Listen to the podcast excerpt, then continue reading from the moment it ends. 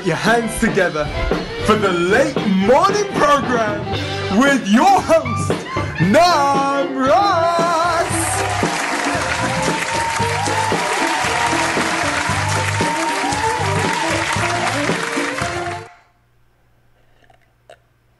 Recording.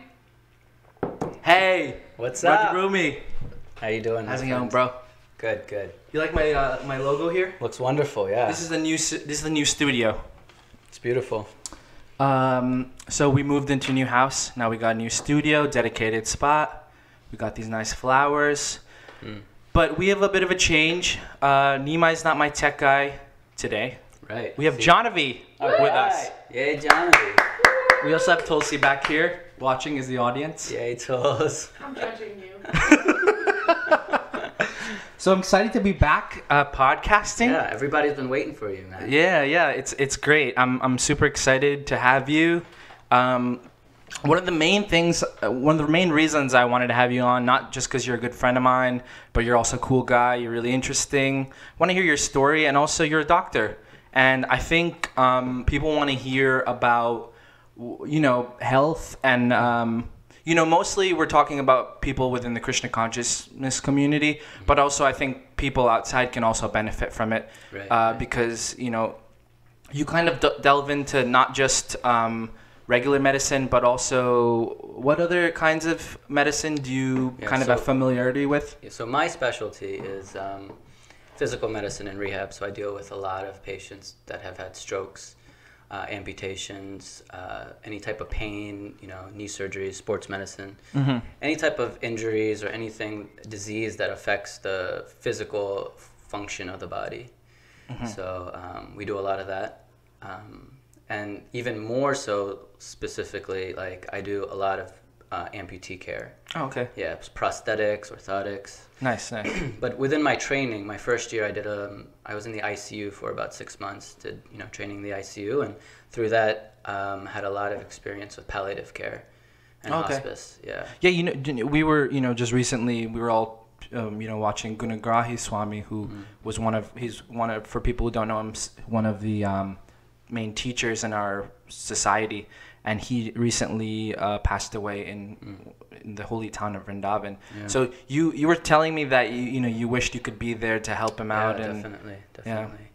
Um, I guess one of the things that I, I really took, you know, I mean, what a what a wonderful way to you know leave this world uh, with the association. Of so many devotees, so like, Right. You know, the thing was they were they were so dedicated to chanting. They were there for hours, Mhm. you know, and you could see amazing. it wasn't it, like there was fans going on. It was hot, but people were still so like determined to chant for Maharaj and be there for him. Um, that really touched me, man. You know, because that's something we're gonna have to do for each other when we get to that point. yeah, you know. you know, you never know. Yeah, yeah. And, um, you know, having a medical background, having done some palliative care, you know, following a palliative care team. Um, What is palliative care for those who don't know? So, palliative care, um, a lot of, like, basically what palliative care deals with is um, not mostly end of life, but um, it deals with kind of making that transition more comfortable for the patient. Mm-hmm. Um, so there's different things that goes into it, different types of medication. Um, there's a, a huge uh, emphasis on uh, speaking with the family, communicating with the family Mm. um, about the, the maybe the desires, the wants of the person who's passing away. You know, what would they want? What would they want this time to look like? You know, maybe they're not able to speak. You know, um, at that time. So what what would they want? And kind of arranging things in in that way so that person can you know pass away or leave this world comfortably. Right. Let's get to that part later, but before that I wanted to say more about you personally, your background. So you you grew up in in Baltimore? Yep. Born Okay. and raised in Baltimore City. nice. And you have a brother, you have I an older, brother. yeah, Mhm. um, who now lives in Houston. Okay. Um, but yeah, we grew up in Baltimore. Um, It, around the Hare Krishna community. Yeah, yeah. Um, my parents came to this country in like the early 70s. Mm-hmm. And, um, you know, they were in different places. Uh, my dad, before he even got married, was in like uh, LA for a little bit. And then at that time, you know, there weren't so many Indians. So, like, wherever you heard, like, there was like Gujaratis or Indians, you kind of moved to. You know? Right, right, right. So it's so interesting to hear his stories back then. Like, at one point, there was like eight of them living in like a, a one bedroom apartment. you Yeah, know? I've heard that story so many times. So, dude. you know, he he you know he worked hard and things. Um, somehow, you know, after some time, ended up settling in Baltimore. Um, and being connected with the temple there. So my parents got initiated when I was pretty young. I don't even like remember, uh, you know, their initiation or anything. But um, yeah, it, it was a different time. This kind of was different back then. You know, Yeah, in what way do you feel? like um, there were still i remember growing up Satsvarup Maharaj was our like zonal acharya you know he was the acharya of that area so Right. um, guru puja was done for Satsvarup Maharaj um, we had a we had a vyasa in the temple for him um, with his picture in it that stayed there all the time you know Right. and so it was different you know um, everyone at that time was initiated by the zonal acharya by you know the guru of the area so um, That that creates a kind of certain like ter- a bond. It does. And it and does. like camaraderie Yeah, between. Totally, totally. I'm sure there was like negative parts, you know, to having just one acharya and things, you know, in one area. Um, but what, what I remember from it was a very strong sense of community, you know. Right. Um, all the temples worked together, you know, and Gitanagari was his base. So like everyone would go to Gitanagari and it was like a, a reunion, you know, Right. every few months in Gitanagari and then everyone would go back to their different temples and um, yeah, it was just it was such a strong sense of community. My parents had such good like um, mentors or you know people like old senior devotees to follow. Um, I was I saw uh, Chaitanya Nanda on Prabhupada Vyas Puja Day just a few days ago, and we were talking about like how it was when we were growing up, and he was telling me like how he used to come like they used to come over our house when we were little kids. Um, and he was like, yeah, you know, I remember when we were like 10, 11 years old, me and your brother used to wake up and they would wake up at like 4.30 in the morning and like do achman and everything and wake up the deities before the parents woke up and dress the deities and everything. Wow. But we were trained like that, you know, like I remember we learned how to do achman at such a young age and, you know, mm-hmm. it's, it's different now, you know, it's changed. Even for, I think, older people that are joining, like the type of training and things that were there back then aren't as much seen, you know, now. It's there's not such an emphasis on okay, we're gonna train you up to do this, to this, this, you know. Right. So it's interesting, yeah. I mean, it was it was definitely a little more strict back then too, you know. Then you went to public school. I went to public school, yeah. You ever go to Gurukul? no, but those were like my friends, you know. So I would go during the summer. Was it kind of? It's kind of. It was kind of on its way out. It was on its way out. Right, Yeah. So um, the I can't remember what year the Gurukul shut down, but when all of that stuff went down, Baltimore Gurukul shut down, and you know like Narayan, Shringa, these guys, Bindu, Vishnu Jan, all these guys ended up leaving and are uh, going to public school and stuff, and that was like really difficult for, um, you know, 'cause they grew up like having devotee friends, having sikhas, and it was normal to like have sikha and tilak and wear a dhoti, and all of a sudden now like you're a weirdo, right? Like because you're in a public school and nobody even knows what a sikha is. Right. So, growing up in public school and then going through that, how did you, how did you kind of um, bring it all back to to your own spiritual practice and your own faith and your your know your own yeah. faith basically? I think a, a lot of it um, is based on how we were raised and you know the dedication and uh, and integrity of our parents. You know, Mm. like I mean, at home, like when they were trained, you know, everyone that was like a disciple of Satsvarup Maharaj in the area, they dress their deities every day, bathe the deities every day, have you know three offerings, three artis. Like that was like standard. You know, at Wow. night you change them into a night dress and you put them into bed and you and you put them to sleep. And so seeing that, every you know, that's how we woke up. We woke up to like you know arti going on at home and you know seeing my parents uh, doing Brahma Samhita together, dressing the deities together. You know, like these kinds of things. So I think that sticks with you, man. You know, like it really does. Um, and just seeing how dedicated they were serving at the temple as well. Mm. Um, so growing up, you know, we also had a lot of sannyasis coming and staying with us at our home, um, which was like difficult. I remember because like when they were there, like that means we would also have to wake up at like 4:30 in the morning and do like the whole like program and then get ready for school and things like that. Whoa. But um, but I think it left an impression, you know, and I always knew that I wanted to go back to like to I wanted to like you know be a a, a devotee. Yeah, and then and then how did you get into like medicine? So medicine. So um, did you say one day I a- want to go to school for 13 years or whatever? No, no, definitely not. actually, you know, actually, I didn't want to do medicine. Really? Yeah, I, and I and in in uh, undergrad, I did uh, my first year. I did a, I did an um, pre-vet. Like I wanted to be a veterinary. Oh, really? Yeah, veterinarian. And so I did this like course on farm animal management because we had a farm on campus and we had cows Mm-hmm. Oh, and wow. sheep and stuff. Yeah, um, but it was su- it was based on like raising animal, raising cattle for for food. You Right, know, it was right. really based on like that, and it was it was too difficult for me. Like I didn't like that at all. You know. Um, because we don't see that these animals as commodity, you know. Um, so I dropped out of that and I went into biomedical engineering. So I did engineering um, in undergrad, and I didn't Oh, do. you did? I did yeah, not know yeah. that. and I didn't do medicine, partly because my parents really wanted me to do medicine, you know, and I was like, forget Your it. parents want your Indian parents want to do medicine? yeah, Really? That's kind of strange. Yeah. so um, so I I didn't do it to spite them almost, you know. You didn't do it. I did not do it. right, right. But then um, after doing biomedical engineering, I got into prosthetics. So I was making artificial limbs for. I used to joke you were a prosti- prostitute. Right, I remember that. You told your mom Bad joke. that. Huh? You told your mom that. um, so I went to California for like um, for schooling for that postgraduate school. Relax back there. might never laughed, okay? Johnny was going. Um, and you know that's when I kind of left everything in on the East Coast and I went to California. That was like kind of my time to do whatever I wanted Right. and to live the life I wanted.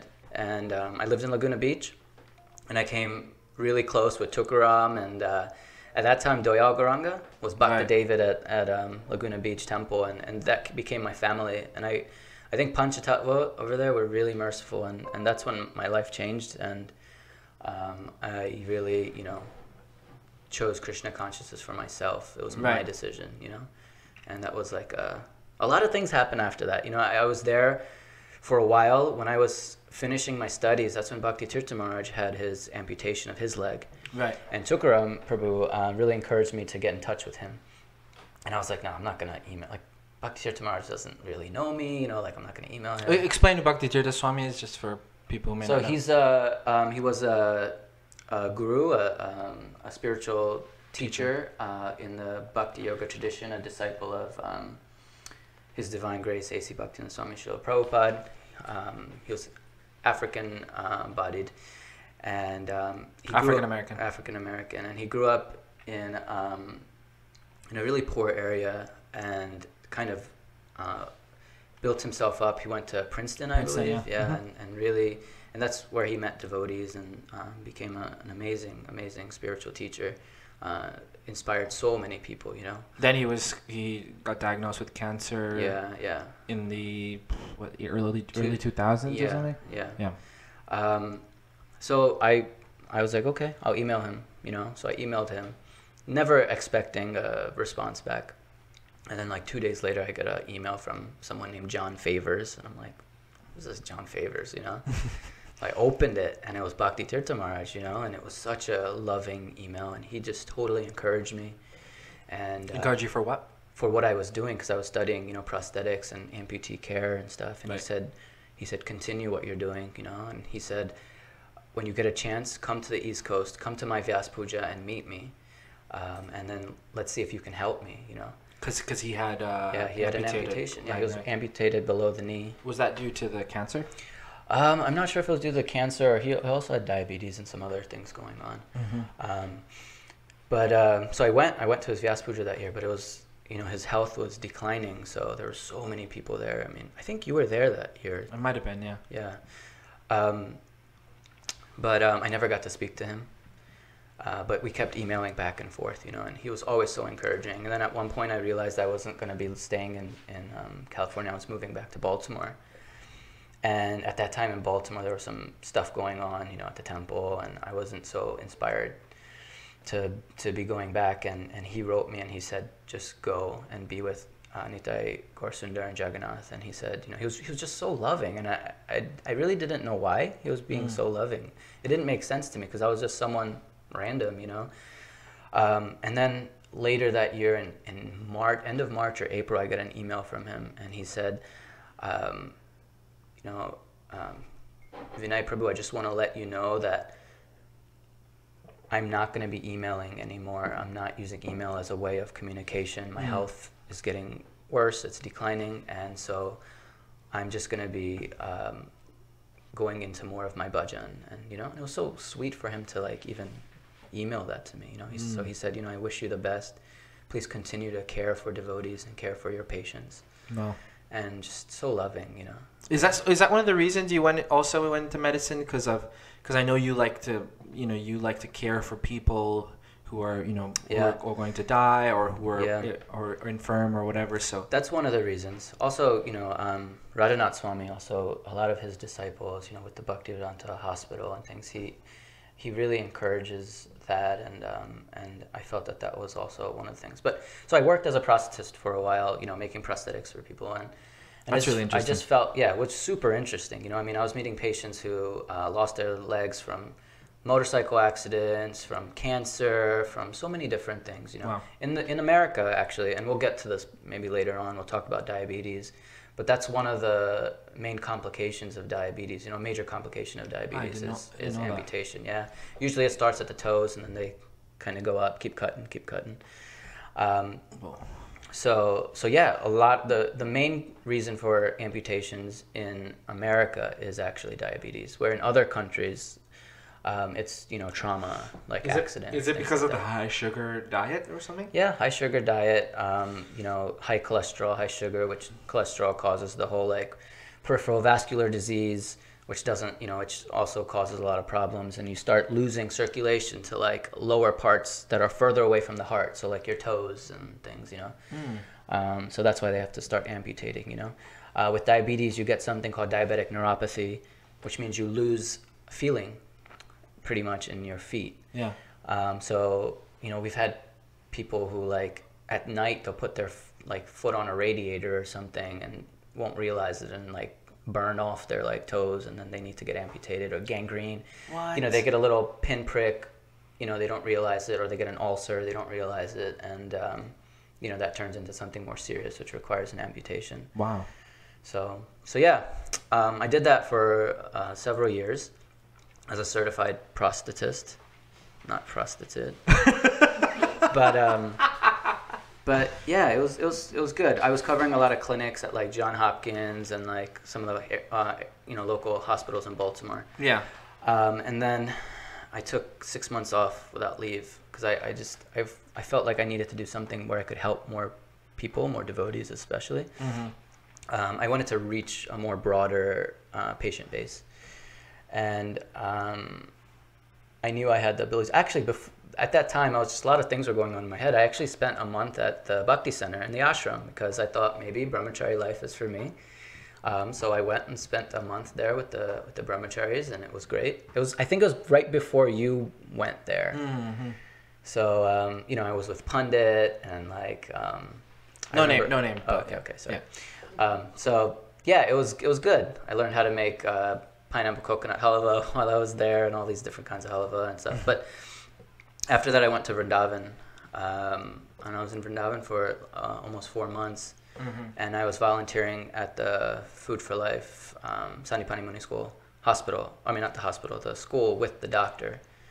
Um, and that's when I decided I was like, because you know, I, I just because I was from America and I had some type of uh, you know healthcare background, the doctor like would ask me things, and I was like, man, I don't know, like you know, and um, that's when I I was like, I need to go back and learn some things and, and then come back and help What, become help a these, doctor, yeah, and then help these people out. Wow. So that was it. After that, I came back and I did whatever was necessary to get ready to go to medical school. Yeah. Nice. Yeah. So some one of the things I wanted to talk about was, um, you know, some of these topics that uh, people wrote about. Uh, for example, um, like the diet that we have Mhm. as Hare Krishna devotees.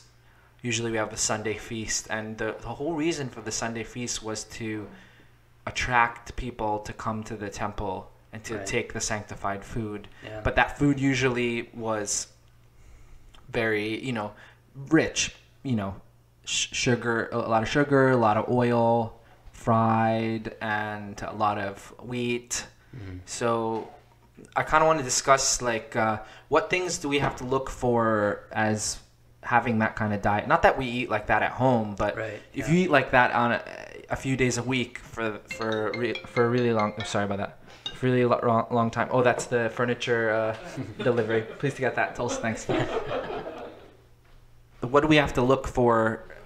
You know. Yeah. So like, first of all, like the the Sunday feast, Prabhupada wanted it to be very like, um, you know, very, uh, I guess, to attract people to come. You know. Right. But that was a different time. I think what we're we're not doing that now, really. You know, like especially at Yeah, I- some I of would the say- other temples. Like the food we eat is really spicy. Like I can't even. It's not attracting your normal community. You know, like outside of the Indian community, really, right? Right. So, uh, like, let's say you know, in whatever city. The majority of people who live in that city are not Indians, you know. Mm-hmm. So if we're really looking to attract others, then we need to we need to you know change that aspect of it first. Like maybe make it more healthy. make or... it more healthy and yeah, not so spicy, you know. Um, but just health wise, you know, talking about health, um, yeah, like if you look at the oils we cook with and things, they're not Right. Usually, okay. Now canola oil is really popular. Yeah. Sunflower cheap. oil. Canola cheap, oil cheap. Sorry, cheap. Yeah. But you know, the healthier oils are like your extra virgin olive oil, right? What about ghee? So ghee is an interesting topic because um, Ayurvedically, you know. Tell. Yeah. Sorry, I don't want to interrupt you. Continue. No, sorry. what were you gonna say? No, about that devotee. You were saying they eat ghee. Yeah, so- they so- because they wanted to eat ghee because it's healthy, but then Yeah. they they got a heart attack because Yeah, yeah, right. right. so the thing about ghee is, first of all, and any milk product really is that um, it depends on where it's coming from. Okay, you can have a cow who's who's fed grains their whole life. You know, uh, GMO grains. In America, it's going to be corn, soy, these kinds of things. You know, that milk that you get from that cow is going to be different than the milk you get from a, a grass-fed organic cow. Okay, this is this is studies. I'm not just talking about what I think. This Right. is actual studies that have been done. You know, but what I think is to go to the next level is a cow that's been loved, you know, and treated with care and kindness. That's also been you know fed grass and that won't be slaughtered after it stops Right. giving milk. I'm sure that milk is on a even another different level, right? But that Mm-hmm. hasn't been studied, so I won't talk about that. But just organic grass-fed milk has a higher, has more nutrients in it than you know grain-fed, uh, conventional non non-organic um, cow, you know, milk that comes from that cow. So you're talking about greater, um, uh, higher levels of omega-3 fatty acids, which are essential for our body, you know, different nutrients like that. So where's your ghee coming from? That's the question, right? Right. Are you, are you getting ghee from this type of milk, you know? Which most people I would say are because the Really? other yeah I mean other kind of that other kind of ghee it's you know if you're gonna make it yourself if you're gonna boil your own you know the butter Most people, yeah, most people make it from butter. Yeah and So that butter's that not butter and the butter's not coming from what you're saying Right, that's my point. Yeah, right. Right. So, um, so it really depends, first of all, where your ghee is coming from. Okay, um, the quality of that ghee. Um, ghee, if you know, if we're talking about like you know, pure like sud ghee, right? Then that ghee has um, different nutrients in it, which actually help to to fight off like bad fats in the body. Um, there's, I think, uh, uh, one of the things in it is like butyric acid, which is like supposed to be good for you. You know, it has it has um, higher levels of HDL, which is like the good cholesterol that we have in our bodies. Right. Um, things like that, but you know, it depends on what spices you're using with it as well and things. I've, I've talked to some like Ayurvedic um, practitioners um, about that, and so I'm trying to get more information, you know, on that as well. But we got to be careful because it is high in fat, you know. So um, anything that's high in fat, you got to be. so what with. what if I use it every day to, to, to make a chance with or something Yeah, and, and then also you take into account your own like uh, your Ayurvedic like what your you know kapha pitta and vi- what what your like you know what your own bodily constitution is you know right so um, because that's going to play a role in that as well um, but it is high in fat you know and anything high in fat um, is going to cause issues in the body if it's not balanced out by like either a good fat or something that's gonna you know keep it from sticking into our arteries. Mm-hmm. Basically, what happens with high fat diets is that our arteries like just think of it as like a, a tube, right? Um, cholesterol starts building up inside of it, okay, around the edges. So that makes the uh, flow more high um, high pressure, right? Because it's becoming smaller. Right. So uh, what can eventually happen, like in the heart, what can eventually happen is that that can close up, right? And that's when you have a blockage. When that happens in the heart, it's called a heart attack. You know, if it happens in the brain, it's called um, a stroke, a cerebrovascular accident. Um, so they're they're kind of the same mechanisms, but in different places, the heart and the and the brain. Mm-hmm. Um, other things that can happen is um, pieces of it can like kind of um, fly off, you know, and they're called embolisms, and then they can go downstream to a smaller vessel and get stuck there Mm. and um, cause issues, you know, there with. You, know, you hear people having bypass surgeries, and you hear people, you know, having strokes, things like that. It's, it's, you know, these are some of the reasons and some of the causes of that. So we have to be really careful about what we eat, you know. And cholesterol is only found in animal products, right? So your fruits, vegetables don't have cholesterol. Right. So, um, for people who have been eating like for or maybe our viewers who have been eating like that for 40 some odd years like what's a way to like kind of uh, stop that that from acting and you know Yeah, it's it's never too late to change your diet. It's Yeah. never too late. That's the first thing, right? that's a really great point Yeah. Um, the other thing is, you know, just talking simply, is stick with real food. You know, we're gonna stick with more vegetables. You know, fruits, vegetables, grains, and when we eat grains, we make sure that they're they're um, whole wheat. You know, uh, grains, and then legumes. You know, and then our nuts as well. Like stick stick with those kinds of things. You know. Um, the fats and oils are there, you know, and, and our and our dairy products, you know, if we're not vegan, if we take dairy products, then they should be, you know, put down to a, a, a limited, you know, we, we limit how much dairy products. Yeah, you know like eat cheese every single day or yeah, right. You know, we don't need to eat cheese every day. You know. Yeah. And then and then eating for our health. You know, when we sit down and eat, like, we should we should see like what you know what type of nutrients am I getting from this meal. You know? yeah yeah So like you know the the standard Gujarati uh, breakfast, right? It's so bad. Like there's nothing. it's like all fried Yeah, it's nasto like mumra and like you know fafra and like kakra. anything like, that ends stuff. with an a Yeah, you know, but none of that none of that has nu- n- nothing nutrish- nutritious in it. Yeah, no know? nutritional value. Yeah, it's all like just And I see when when Indian people get older, it like they turn into that like pear shape. You can hardly walk. right, right. It's yeah. like, the, but then you see people like, uh, you know, Americans like who are really like 90 years old. They're like running and Yeah, like. yeah.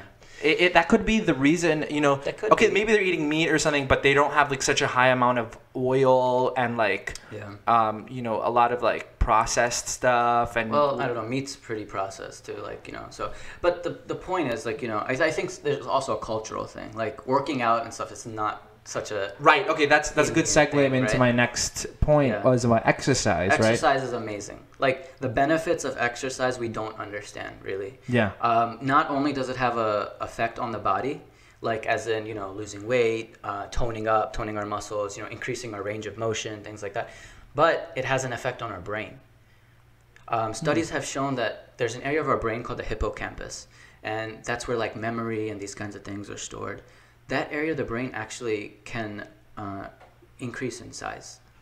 Okay, your reaction time increases, and there's a um, that's pretty good.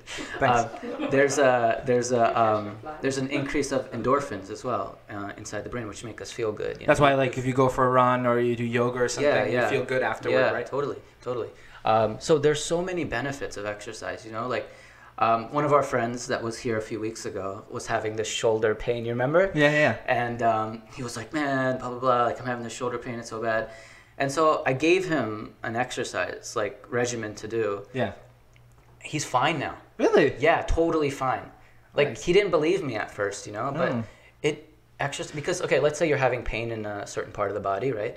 By stabilizing and, and uh, strengthening the muscular the musculature around that area, right? Let's say it's a joint or something like that. It can stabilize that joint and, and relieve some um, pain or you know extra pressure having in certain areas, things like that. So exercise is really important. You know? This is all like a preventative thing because I could understand people listening to what we're talking about on this podcast right now. I'm like, ah, this is so boring. Like, you know, I've heard this all, you know, I've heard this stuff. This doesn't affect me or something. But listen, It- you're 20 something Yeah. years old. Oh I was there, man. Right. I was there. Right. And now I'm getting into my, Yeah. you know, going to my mid 30s and I'm like feeling it, you Yeah, know? totally, I'm feeling, totally. I'm gaining weight because I Yeah. do, I sit at a desk all day. Right. I don't exercise, which I should. I've, you know, I exercise my mind all the time. I'm like, I'm going for a run today. I have to go for a run. But then to find the sneakers, to find the shorts, to make sure, you know, like, Mm-hmm. you know, I got all my other tasks done, and then it's like it never happens. Yeah. You know, We so this gotta- is something we have to invest in we now. We have to. We have yeah. to now, just Yeah. like you said, you know, because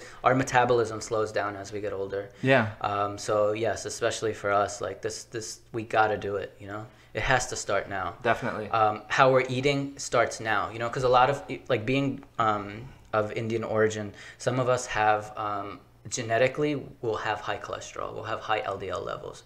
We gotta we gotta fight that. You know, maybe some of our parents are diabetics, right? So it's in our family. We have to stay healthy, starting now. You know, we gotta make these changes. Just, I mean, you know, we talked about diet, we talked about exercise, you know, like even even spiritually and and uh, you know psychologically, you know, there's a there's a whole component of like psychosocial health and the importance of having friends and family, um, and how that affects our health, you know. wow, that's really interesting. Yeah, there's you know there's um there's this place uh it's a it's like a small island um, off of Italy um, I forgot what it's called Sardinia I think and they have the they have the um, largest population of people over a hundred um, and you know there's been a lot of studies that they've done there and basically what they've shown is you know you know outside of looking at looking at the Mediterranean diet and things like that is that these people are living longer because they have such close family and friend ties. You know, all these people over 100 that they, they um, studied and they, they um, interviewed, they had such close family. They didn't, none of them lived by themselves. You know, they don't have nursing homes there, you know. Have you ever been to a nursing home, by the way? Uh, I've been there in elementary school. We used to like there was a nursing home next door. So like for Christmas, we'd go and sing like, like the school would go there and to every Yeah. room and like sing for the people. And I Right. I never thought of it like I never really knew what it was. I just thought old people like go here. But then you know as I grow older, I understand like I understood like people who couldn't get taken care of by their families or who don't even who are, their families don't want to take care of them or something get sent there. That's Like it's really sad. It's really sad, man. I've, I've been there and I've, I've, you know, I used to do prosthetics work there. Right. and things. So I've seen it. Like, it's sad, man. These people, you know, sometimes nobody visits them. And I mean, even when I was doing, you know, uh, in the ICU doing palliative care, you know, we had patients on, you know, that we would have to ventilate, you know, and they had no family members to make any decisions for them, you know, or Right. like things like it's tough, you know, Yeah. it's tough. That's that's really interesting uh, about you know that that uh, island. Uh, it's such a there's you know in this Western world I see there's like depression is so high. so high. Uh, you know people who are alone and and you know lo- who are very lonely who may not seem lonely Yeah. on the outside but who you know outside you know everything looks really nice but on the inside there could be so many issues Yeah. like so many of these uh, uh, celebrities recently who Yeah, who committed suicide Right, right, like just in, in the last few months. Right, they have so, they have everything. They have a, everything, uh, fame, Money, fortune, yeah. everything. traveling the world. yeah, right? even Totally. friends actually. Yeah, Like some Yeah. people were saying, you know, this um the chef, whoever I forgot yeah, his yeah, name. Anthony Bourdain. Yeah, he died, and people, Yeah. his so many friends of his were saying, "Oh, we didn't know he he was like this," or Yeah, there's something called uh, high func- functioning depression as well. You know, from the outside they look great, but from the inside they're just all torn apart. You know? Really? It's really sad. Yeah. so. I think spiritual spiritual life and meditation and things really plays a big part in your health. It does. It does. It does definitely. But I mean, that doesn't mean to say that if someone's spiritual that they can't be depressed, right? We have to like. I've heard devotees say like, oh, like if they're depressed, just feed them prasadam. You know. Like, really, really, I've heard that. You know, and it's like. Really, I'm- people have said that. Yeah, I know someone, you know, who they grew up in a devotee family, like really nice devotee family, so loved, and still they. By devotee, we mean the Hare Krishna. yes, uh, I'm yeah. just saying. I'm just for yeah, the yeah, yeah, yeah, saying. right and they were still depressed you know so there's there's other things that you know play a role in that but um, to go back to like the psychosocial part of health there was another study that was done on patients who had uh, back pain and um, they had a stenosis which is basically like some type of blockage either a, a herniated disc or something that's like causing some blockage in their spinal cord causing pain you know the back pain and like leg pain things like that um, so they did a study that showed um, the success of uh, doing surgery on these patients to like relieve the the stress on the spinal cord.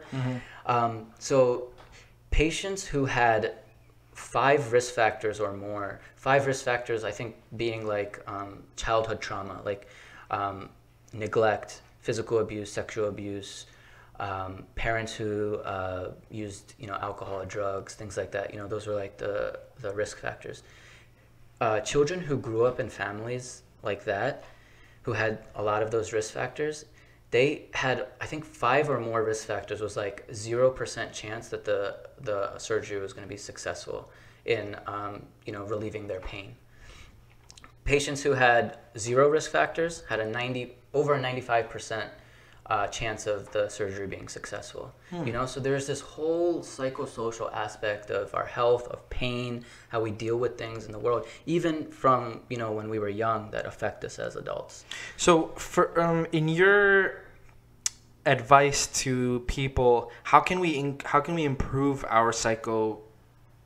What did you say? Psycho Psychosocial.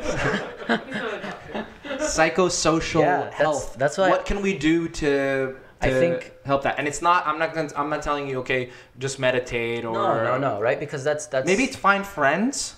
Is thing. exactly yeah. No but that that's what i'm saying. That's what the the study in in sardinia showed. It showed that these people who were living long lives it was because they had support of friends and family. They had that sangha you know like um, and and i think that's so important. It's so important to have friends to to have you know whoever to go to to talk to and to laugh with you know to, Yeah. to have a good time with. Like that's really important. Um, and you know growing up in the bhakti yoga tradition uh, sometimes we grow up with different uh, values in life than like you know a normal teenager living in the united states of america right Yeah, definitely. so it becomes difficult right because we're different right Yeah.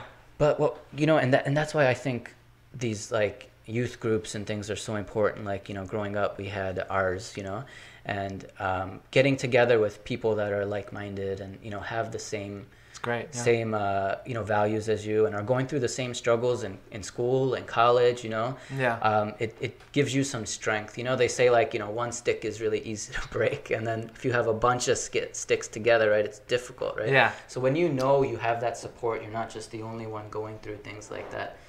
It helps, you know. It really does, and and so I would really encourage those kinds of things, you know. Yeah.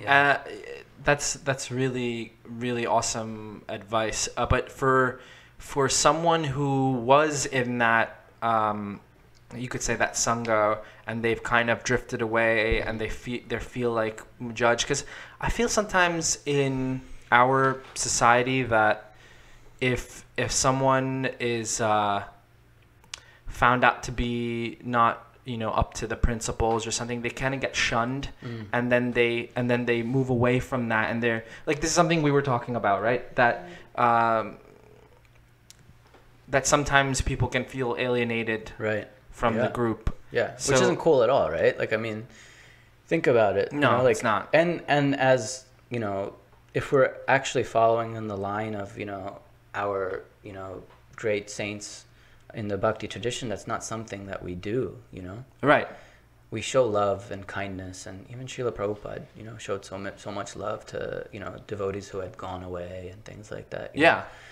Um, and I think we, that's something we really need to change. that's something totally we need to change like uh, sometimes even we see like like you know a few years back some some you know a guru or someone they fell away or they fell down fell down in the sense of like from the principle or something and then they put out this whole like public thing about oh this person is not a part of ISKCON is not Yeah, this like right. a, they make it so public Yeah. and they don't even give that person a Yeah. chance to um, say their story or, or or to verify You like it's- what is like what is that? Like That's- that's not that's not what we're meant to be like, right? As First of all, that's not our job, right?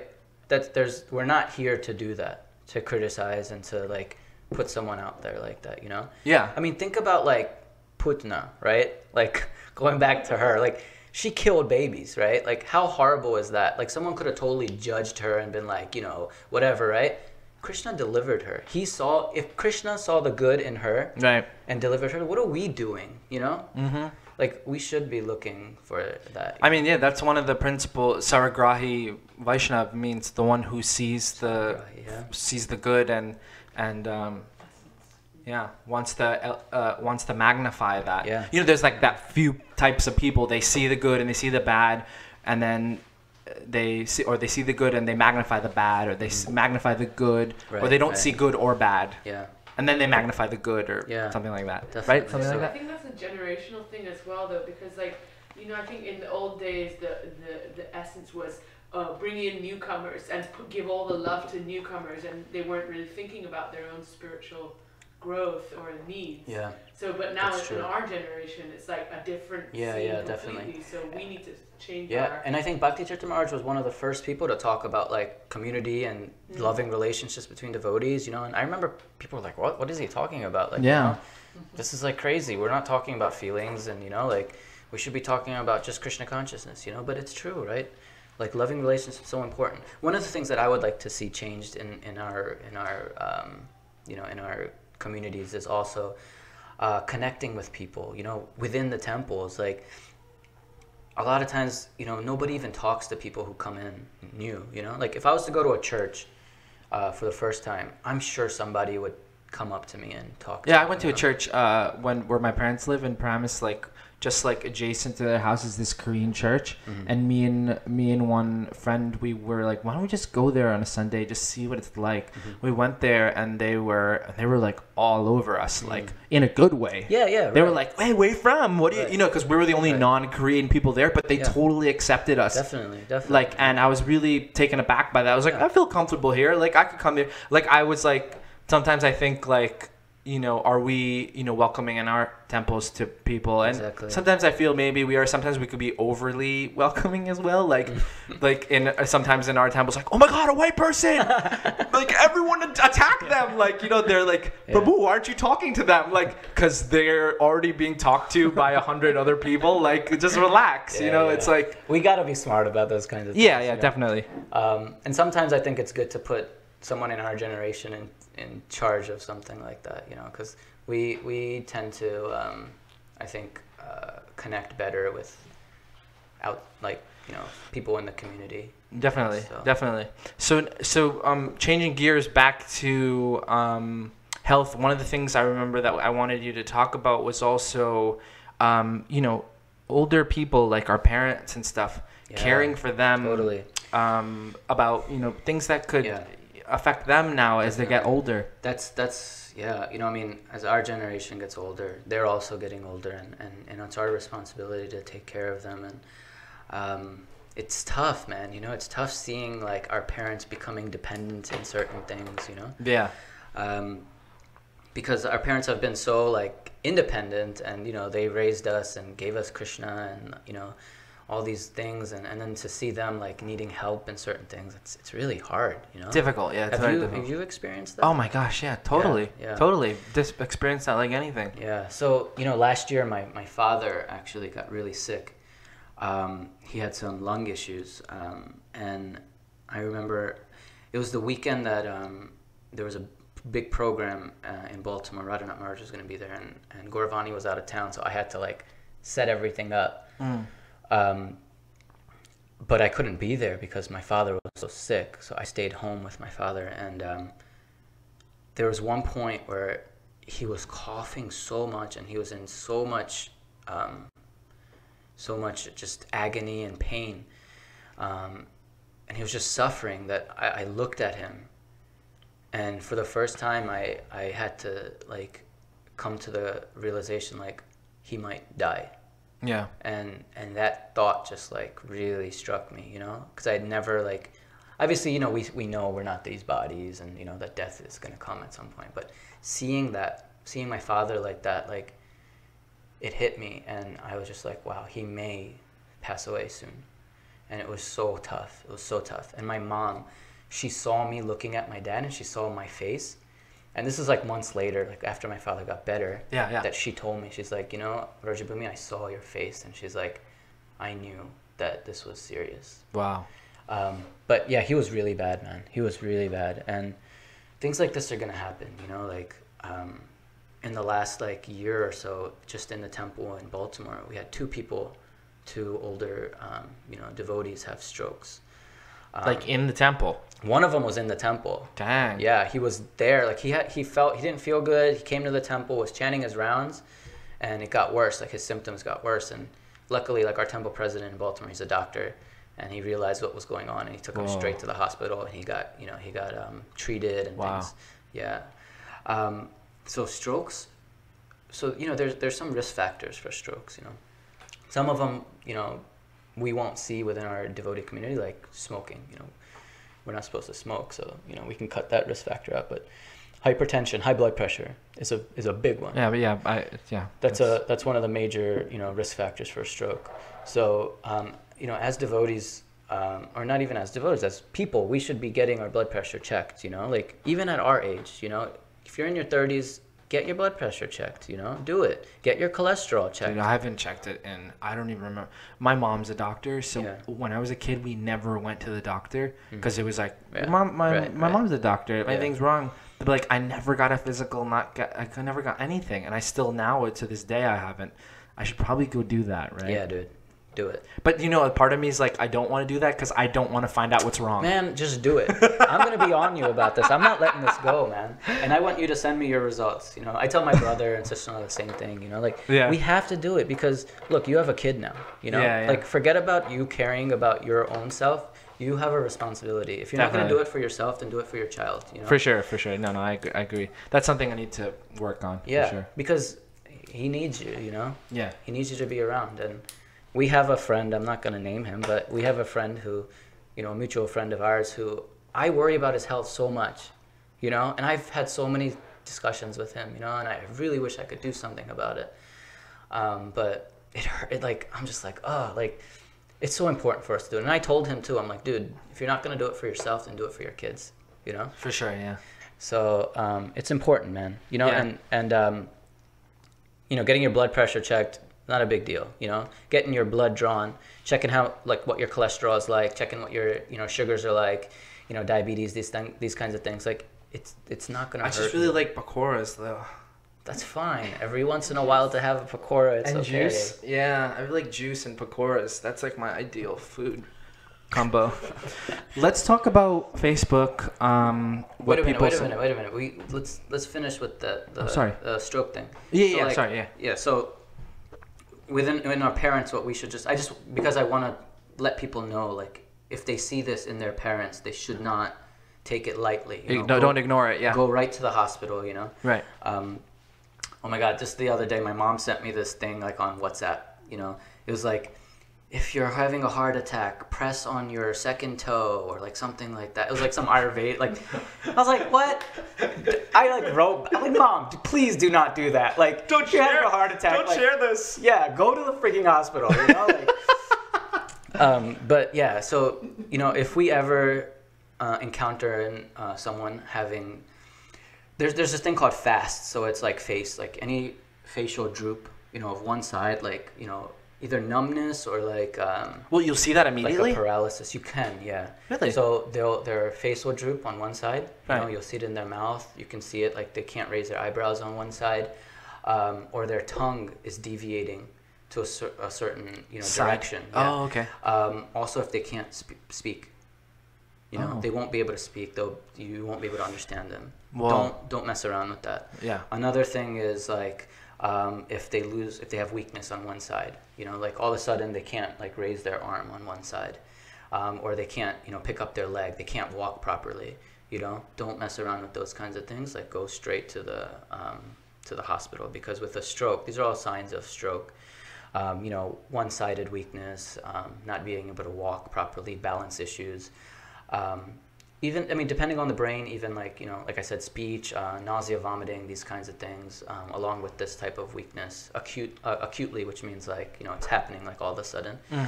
Um, these are signs of a stroke, and and timing is really important. You know, so if something like this happens, we have to get to the hospital as soon as possible. Don't like, oh, why don't you take rest and see if it goes away? No, don't mess around because these medications that they're using now, they're all like time based. You know, like if you Like go- the quicker you get there, the the quicker it can get you better. know, the, the clot that's blocking that part of the brain can be dissolved by uh, some medication Really? and stuff, but it all depends on what the timing is, you know? So, amazing. yeah, so like the, um, you know, the outcome really depends on the time, you know? For a heart attack, you know, chest pain, you know, mostly left-sided, but it doesn't have to be left-sided. It can be right in the middle. It's more of a crushing pain. They'll feel like a crushing pain. Um, any numbness that's going down the left arm, um, or pain in the left shoulder, you know, nausea, vomiting, these kinds of things that go along with that pain. Don't mess around with those kinds of things. Go straight to the hospital, you know. Yeah. Or if it's like a chest pain that's a tearing pain through the backside, like, don't Hmm. you know, just go to the hospital. You know, it's better like if it ends up being like you know um, acid reflux, whatever, you know, that's fine. You know, Better safe than sorry. Exactly. Yeah. So you know these kinds of things we look out for our parents. Encourage our parents to exercise. I bought my parents, or my brother and I bought my parents um, uh, um, a gym membership. You know, and you know how Gujaratis are. If you spend the money, they're gonna use it, right? Like Yeah. they feel guilty, so they have to go. But now, now they Joe yeah, right. so so now they go um, often, and I've I've really um, changed the way they eat. You know, and Oh, really? so there no more nasta and stuff in the morning. You know, it's like oatmeal with flax seeds, with fruits. You know? Nice. We really don't eat enough fruits and vegetables. Really, you know. Yeah, yeah. If you think about it, like we don't. We need to eat more fruits and vegetables, you know. Mm-hmm. So in encouraging our parents in this way, you know, and if if they're not gonna buy it, you go buy it for them, you know. I I encourage them to use organic as well, you know, and and I go out and I buy it for them, you know. That's good. So yeah, these kinds of things. I mean, it's it's our responsibility as well, you know. Definitely, that's that's really great advice for um, you know for people who have elder parents, elderly parents. Okay, so let's look at what. Um, so I made a Facebook post about this, and I said people who have any questions for Doctor here, uh, please ask. So let's just go through some of these real quick. Um, we already talked about ISKCON's trend of moving away from ghee and using oil, the health impact. It's not good, basically. But yeah, uh, that's a whole nother thing. Yeah. Um, Srila Prabhupada's stance on personal health, physical self care, exercise, modern medical doctors. I think that's clear, right? I mean, Morning Prabhupada- walks Yeah, and- I mean, you know, Prabhupada started his morning walk because the doctor had told him he needs more exercise, you know? Yeah. And that's when he started taking morning walks. Um, so it's important, you know. Prabhupada understood the the Srila Prabhupada understood the importance of health. Yeah, and I know- He, he encouraged it, you know. He encouraged it when there was his disciples, you know, who who didn't look well or they looked like they were losing weight. He would tell them to take care of themselves. You know? Definitely. Definitely. I mean, he, he took Ayurvedic treatment. You know, every day he, he had massages done. This was all for his health. You know. Yeah. There's no question that that Prabhupada uh, knew that health was a priority. You know. Mm-hmm. Uh, I mean, we have these bodies. If we want to continue to serve and we want to continue to like help, you know, um, society out and things, we need to be healthy. We need to take care of ourselves. Okay, here's how does he use his spirituality in his profession for himself and his patients? Any notable experience he has from dealing with amputees? Where does he see spirituality, emotional care going ahead in coming decades in the healthcare world? Uh, we touched on a few of these things.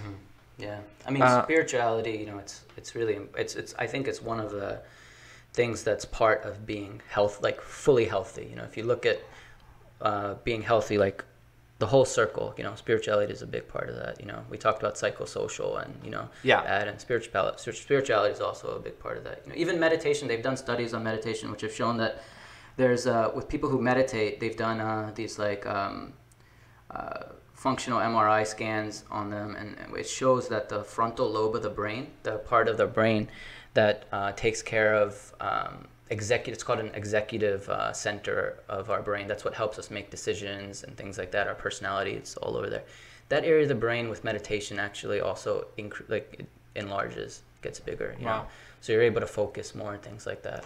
Uh, sometimes, you know, when we talk about meditation, I feel like you know when we chant, we sometimes chant so inattentively. that it's- Inattentively. inattentively that it's not even considered meditation. meditation. Right. Exactly. Like meditation is actually sitting, Yeah. sitting, Yeah. and um, focusing your mind on one thing, having a quiet background. But sometimes we, uh, you know, to get our meditation done, we're just like, you know, we're Right. pacing everywhere. I, personally, I do that. Yeah, yeah, yeah. We pace everywhere, or we're doing other things. Like I was out there picking sticks while I was chanting th- this morning, like, and I couldn't control. I was like, I, I had to pick these sticks up. Like that's not meditation. Yeah, right. Like let's bring it back to meditation. Yeah, yeah, like totally. Imagine the health benefits. I mean, other than the spiritual benefits that we're getting just by you know uh, chanting the Maha Mantra, right? The health benefits that you could also get by two hours of meditation. Mind, you know, mindful meditation, as in we're really we're really focusing in on what we're doing. You know, we're, Yeah. we're present.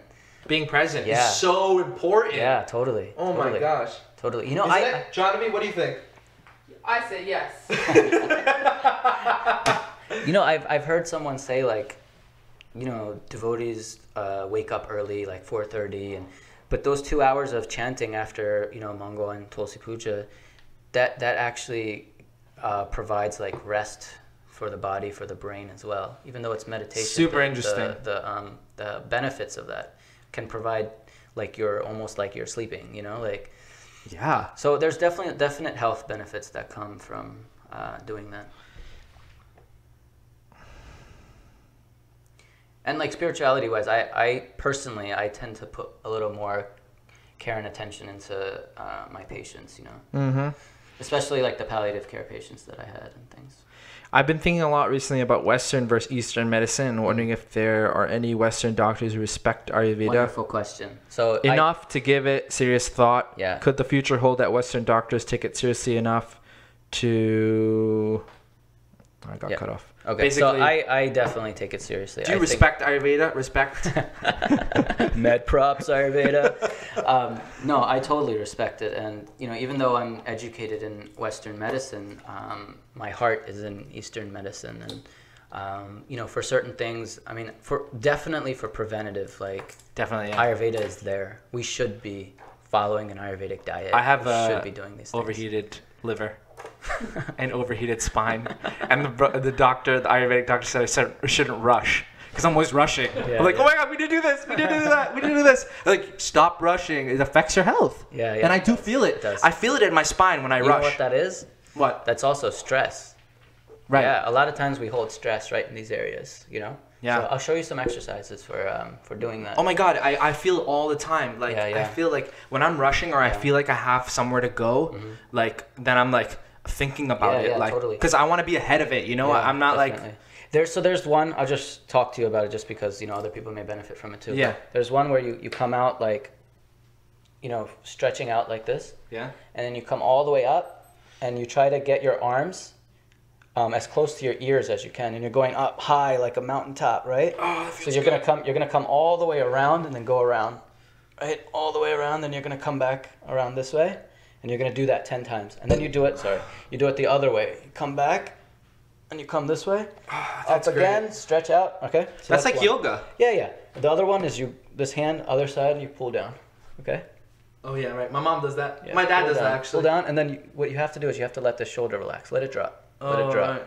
And then you pull, so you get that stretch of this muscle right here. You know, and then just like you know, going in circles with your Nice. things like that. Easy things. What about this one?